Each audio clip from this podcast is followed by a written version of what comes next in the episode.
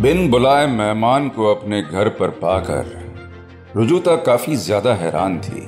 शालिनी की माँ मंजू, शालिनी के मर्डरर होने की बात कर रही थी, जिसे हजम कर पाना रुजुता के लिए आसान काम नहीं था। रुजुता को समझ ही नहीं आ रहा था कि वो इस बात पर कैसे रिएक्ट करे। एक कांपती हुई आवाज़ में उसने मंजू से पूछा ये बात आप कैसे कह सकती हैं कि शालिनी ने अश्मित को मारा है? आपके पास कोई सबूत है? यह सुनकर मंजू ने अपनी झुकी हुई नज़रों को उठाकर कहा, सबूत तो नहीं है, पर यह पहली बार नहीं है जब शालिनी के साथ ऐसा हुआ है। अश्मित सूर्यवंशी के पहले भी एक आदमी था, जो शालिनी का शिकार बना था। कॉलेज से निकलने के बाद उसका एक बॉयफ्रेंड हुआ करता था। सूरज, ये कहते हुए मंजू ने छह साल पहले की वो कहानी कहना शुरू की, जिसके बारे में शालिनी ने किसी को नहीं बताया था। कॉलेज से निकलते ही शालिनी की किस्मत अचानक से चमक उठी थी। उसे मॉडलिंग के लिए शोज़ मिलने लगे थे, और इसी बीच उसकी मुलाकात एक मॉडल से हुई। सूरज। सूरज मॉडलिंग इंडस्ट्री में जाना पहचाना नाम था। कॉन्टैक्ट्स भी थे और काफ़ी पैसा भी। उसके पास सब था। सूरज से पहली मुलाकात, कब दोस्ती और फिर प्यार में बदल गई, शालिनी को पता ही नहीं चला। सूरज शालिनी से बेहद प्यार करता था, मगर धीरे धीरे उनके बीच कुछ बदलने लगा। शालिनी को मॉडलिंग वर्ल्ड की चमक अपनी ओर खींचने लगी और धीरे धीरे उसके हाथ से सूरज का हाथ छूटने लगा। मंजू को शालिनी और सूरज के रिश्ते के बारे में पता था। एक दफ़ा उसने शालिनी से कहा, बेटा, ये सूरज अच्छा लड़का है, अच्छे घर से है, पैसा भी है इसके पास। मुझे लगता है तुझे इसके साथ सेटल हो जाना चाहिए। मंजू की बात सुनकर शालिनी हंसने लगी। माँ, तुम भी बहुत भोली हो। ऐसे नहीं होता कि जो पहला लड़का मिले, उससे शादी कर लो। और आपका ये सूरज बीमार है, डिप्रेशन का मरीज़ है, इसके साथ शादी की तो मेरी लाइफ बर्बाद हो जाएगी माँ। सूरज से मेरा रिश्ता सिर्फ़ तब तक रहेगा, जब तक मुझे उसकी ज़रूरत है। इसलिए ये शादी की बात अपने दिमाग से निकाल दीजिए, प्लीज़। मंजू शालिनी की बातें उसकी सोच के बारे में जानकर हैरान थी, लेकिन उसने शालिनी से आगे कुछ कहा नहीं। कुछ दिनों के बाद शालिनी और सूरज मनाली घूमने चले गए, लेकिन तब तक उनका रिश्ता पतझड़ के दौर से गुजर रहा था। सूरज होटल रूम के बालकनी के पास खड़ा होकर विस्की पी रहा था। और शालिनी बाहर घूमने जाने के लिए तैयार हो रही थी। उसने थोड़ा चिढ़ते हुए सूरज से कहा, सूरज, कितनी मुश्किल से वक्त निकालकर हम लोग यहाँ घूमने आए हैं। और बाहर जाने के बजाय, तुम यहाँ भी ऐसे ही चुपचाप बैठे हो। क्या टेंशन है तुम्हें यार? Please get up come on let's go ये सुनकर सूरज ने तपाक से कहा, मुश्किल से आए हैं मतलब? मैं तो कितने महीनों से कह रहा था कि हमें चलना चाहिए कहीं। वक्त तो तुम्हारे पास नहीं था ना, शालिनी? और यहाँ भी तुम सिर्फ़ अपने ही मज़े के लिए आई हो। You don't care about me और माई इमोशंस और what I am going through Suraj की बात खत्म होते ही शालिनी ने चीखते हुए कहा, क्या emotion Suraj? What are you going through थक गई हूँ मैं तुम्हारे इस इमोशन से डील करते करते हमेशा सैड रहते हो। और अब तो मुझे लगने लगा है कि तुम पागल हो गए हो। कोई डॉक्टर, कोई सकायट्रिस्ट भी तुम्हें ठीक नहीं कर सकता, ओके? शालिनी की बात सीधी सूरज के दिल पर जा लगी। उसे समझ नहीं आया कि वो आगे क्या करें। तभी उसकी नज़र सामने टीवी पर चल रही एक न्यूज़ पर गई। हाईलाइन थी, टॉप मॉडल शालिनी अवस्थी को एक्टर अक्षत पाठक के साथ मिली बड़े बैनर की एक फ़िल्म। ये न्यूज़ देखकर तो जैसे सूरज के तन बदन में आग लग गई। उसने चिल्लाकर कहा, तुमने मुझे इसके बारे में बताया क्यों नहीं? तुमने फ़िल्म साइन कर ली और वो भी उस अक्षत के साथ? तुम्हें क्या लगा? मुझे तुम्हारे और उसके बारे में पता नहीं है? गुस्सा अब शालिनी की आँखों से होकर जुबा तक आ गया। उसने सूरज के बिल्कुल पास आकर कहा, तुम होते कौन हो मेरी करियर में दखल देने वाले? खुद को तो असाइनमेंट्स मिल नहीं रही है और मुझ पर उंगली उठा रहे हो? और हाँ मेरे और अक्षत के बीच कुछ चल रहा है। क्या कर लोगे तुम? हुँ? हम्म? क्या कर लोगे? शालिनी और सूरज के बीच का झगड़ा आग की लपटों की तरह बढ़ता जा रहा था। शब्दों के झगड़े ने अब मार पीट का रूप ले लिया।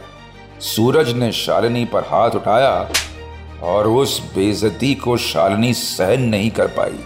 उसने नशे में धुत सूरज को बारहवीं मंजिल से धक्का दे दिया।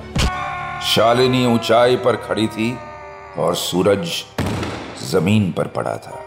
खून से सना हुआ। शालिनी ने हमेशा हमेशा के लिए सूरज का किस्सा खत्म कर दिया था। बात खत्म करते हुए मंजू ने एक भरे हुए गले के साथ कहा, पता नहीं कौन से पाप किए थे मैंने जो शालिनी जैसी औलाद को जन्म दिया? ये सुनकर रुजुता हैरान थी। उसने थोड़ा संभल कर कहा, आपको कैसे पता कि बंद कमरे में उन दोनों के बीच क्या हुआ? यह भी तो हो सकता है कि सूरज सच में डिप्रेशन का मरीज़ हो और उसने सुइसाइड किया हो। रुजुता की बात सुनकर मंजू ने सीधे रुजुता की आँखों में देखा और कहा एक माँ अपने बच्चों को पहचानने में कभी गलती नहीं करती। मीडिया के सामने जो खबर आई, उसमें शालिनी के खूनी होने का ज़िक्र था। पर अक्षत और शालिनी ने पैसों के दम पर वो केस दबा दिया। मैंने खुद शालिनी से इस बारे में पूछा था और उसकी चुप्पी, इस बात की गवाह थी कि खून उसी ने किया था। और रुजुता जी मान लीजिए सूरज ने सुइसाइड किया था, मगर जो अश्मित के साथ हुआ, वो क्या है? ये तो मर्डर ही है ना? और मैं जानती हूँ कि ये मर्डर भी शालिनी ने ही किया है। इतना कहकर मंजू उठकर चली गई और रुजुता वहीं बैठी रही, सवालों के घेरे में। क्या सच में उसने शालिनी का केस लेकर गलती तो नहीं की थी? दोपहर का वक्त था और दिल्ली के बाहरी इलाके में सन्नाटा छाया हुआ था। वहीं रोड के साइड में अपनी गाड़ी से टिककर अर्जुन खामोश खड़ा था। कि तभी उसके सामने वही कार आके रुकी, जो उस रात को उस सुनसान रास्ते पर मिली थी। कार के रुकते ही उसका शीशा नीचे हुआ और अर्जुन ने देखा कि उस कार में अजय सूर्यवंशी बैठा हुआ था। वो धीमे कदमों से चलता हुआ अजय के पास आकर खड़ा हुआ। कार से बाहर निकलते हुए अजय ने गुस्से में चीखते हुए कहा, साले, तुझे इतने पैसे दिए मैंने और तूने कोर्ट में जाकर इतनी बड़ी बेवकूफ़ी कर दी? तेरी एक बीवी है, ये बात मुझे बताई क्यों नहीं तूने? ये सुनकर अर्जुन ने हँसते हुए कहा, अब देखो, जितने पैसे तुमने दिए थे, उतने में तो इतना ही काम हो सकता था मेरे भाई। मैंने कहा था ना कि मुझे और पैसे लगेंगे। यार, तूने भी तो मेरी बात कहा मानी? ये सुनकर अजय के चेहरे पर ताव और भी ज़्यादा बढ़ गया। वो कुछ कह पाता, उसके पहले ही अर्जुन ने फिर उसी हँसी के साथ कहा, और और मैं तो तुम्हें सिर्फ़ हराम ही समझता था, जो अपने बाप को मार सकता है। लेकिन मुझे पैसे ना देकर तुमने ये भी साबित कर दिया कि तुम बेईमान भी हो, हैं? और तो और मुझे पता चला है कि तुम बेवकूफ़ भी हो। ये सुनकर अजय ने दांत पीछते हुए कहा, औकात में रहकर बात कर। क्या ना क्या चाहता है तू तो? यह सुनकर अर्जुन ने एक गंभीर सी आवाज़ में कहा, अब देख, तेरे साथ जो हुआ ना, उसे ट्रेजेडी कहते हैं मेरे भाई। तेरे बाप ने अपनी जायदाद बहुत पहले ही शालिनी के नाम कर दी थी, लेकिन तुझे लगा कि अब करने वाला है, इसलिए लॉयर से मिल रहे हैं। बल्कि सच तो ये है कि वो लॉयर से इसलिए मिल रहे थे क्योंकि वो फिर से व्हील चेंज करके तेरे और तेरे बहन के नाम करने वाले थे। और तूने गलत फहमी में आकर उन्हें मार दिया। और ये बात तुझे तब समझ आई जब बोर्ड ऑफ़ डायरेक्टर्स ने कहा कि हर चीज़ के लिए शालिनी की परमिशन चाहिए। तेरी मंद बुद्धि में रोशनी चमकी। और तुझे समझ आया कि अगर ऑलरेडी शालिनी के नाम है तो मतलब इस बार तेरे नाम होने वाली थी। बेवकूफ़ नहीं, महान बेवकूफ़ है तू। और मार दिया तूने बेचारे को। अब जायदाद भी गई और बाप भी गया। ये सुनकर अजय के चेहरे का तनाव गुस्से में बदल गया। उसने अर्जुन को कॉलर से पकड़ते हुए कहा, तुम मुझे मत सिखा कि मुझे क्या करना चाहिए। चिल्लरों में बिकने वाला भिखारी है तू, और कुछ नहीं। निकल जा यहाँ से, वरना तेरी बीवी को विधवा बनाने में मुझे एक मिनट भी नहीं लगेगा। ये सुनकर अर्जुन ने हँसते हुए कहा, मुझे तो लग रहा था तेरे साथ कोई खेल हुआ है। मतलब मैं समझ नहीं पा रहा हूँ कि पाप को मारकर तुझे मिलेगा क्या? अर्जुन की बातें अजय को बहुत तकलीफ़ पहुँचा रही थी। उसने अर्जुन को मारने के लिए हाथ उठाया ही था कि अर्जुन ने अजय को धमकाते हुए कहा, हाथ उठाया तो पुलिस को सच सच बता दूँगा। समझा? ये सुनकर अजय ने उसे धक्का देते हुए कहा, बता दे। और क्या सबूत देगा तू उन्हें हाँ? कुछ नहीं जानता तू। मुझसे पंगा मत लेना।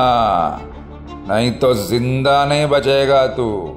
इतना कहकर अजय अपनी कार में बैठा और वहाँ से चला गया। अर्जुन चेहरे पर गुस्सा लिए वहीं खड़ा था।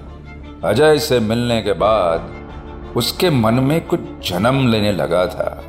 कुछ और पैसे बनाने का रास्ता उसे शायद मिल चुका था। शाम हो चुकी थी और शालिनी इस वक्त उस अंधेरे सेल में बैठी थी। उसके ख्यालों का शोर, उसका अकेलापन दूर करने में नाकाम थे कि तभी उसने देखा कि सामने अर्जुन खड़ा हवालदार से कुछ बात कर रहा था। उसे देखकर कोर्ट रूम का सारा मंजर शालिनी की आँखों में उतर आया। उसने देखा कि अर्जुन उसी की तरफ़ आ रहा था। शालिनी के हाथ पाँव गुस्से में कांपने लगे। अगर ये लोहे की सलाखें बीच में ना होती तो पता नहीं वो क्या कर बैठती। अर्जुन के आते ही उसने एक दबी हुई आवाज़ में कहा, क्या करने आए हो यहाँ? पूरी दुनिया मुझ पर थूक रही है आज, सिर्फ़ तुम्हारी वजह से। कितने में खरीदा तुम्हें हुँ? अगर कोई तुम्हें पैसे दे दे तो तुम अपनी इज़्ज़त भी बेचने को तैयार हो जाओगे। ऐसे हो तुम। ये सुनकर अर्जुन सर झुकाए खड़ा था। शालिनी की बात खत्म होते ही उसने गलती के भाव के साथ कहा, देखो शालिनी, मानता हूँ कि मुझे पैसे मिले थे। कुछ कुछ मजबूरी थी मेरी, लेकिन बिलीव मी मैं अब भी तुमसे बेहद प्यार करता हूँ। इतना बोलना ही हुआ था कि शालिनी ने चीखते हुए कहा, चुप हो जाओ।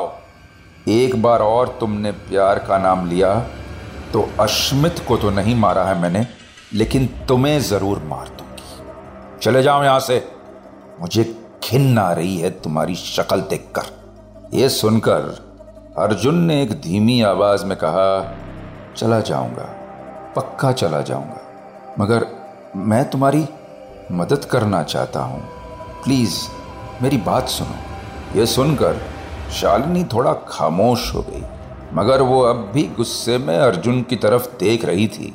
बात को आगे बढ़ाते हुए अर्जुन ने कहा, देखो, पैसों के लिए मैंने अजय का साथ दिया।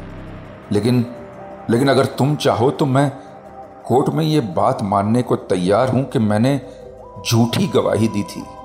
ये सुनकर शालिनी के चेहरे पर एक हैरानी आ गई। उसने एक नज़र अर्जुन को देखा तो अर्जुन ने एक उतावलेपन के साथ कहा हाँ I can do that for you मैं कह दूँगा कह दूँगा जब साहब से कि उसने मुझे पैसे खिलाकर तुम्हारे खिलाफ बोलने को कहा था। ये सुनकर शालिनी ने एक झिझक के साथ कहा, और बदले में कुछ तो चाहिए ना तुम्हें एम श्योर अर्जुन ने थोड़ा झिझकते हुए कहा, बस, कुछ पैसे हाँ? वैसे भी अब तुम रईस हो। पैसों की कोई कमी भी नहीं है तुम्हारे पास। अपनी इस फ्रीडम के लिए थोड़ा बहुत खर्चा तो कर ही सकती हो ना? लेकिन ये मान लो कि मैं तुम्हें इस नर्क से बाहर निकाल सकता हूँ। यकीन करो रियली ये सुनकर शालिनी ने कुछ नहीं कहा। वो सिर्फ़ अर्जुन को देख रही थी। वो जानती थी कि अर्जुन किस हद तक गिरा हुआ इंसान है। मगर वो अर्जुन की मदद से यहाँ से बाहर भी निकल सकती थी।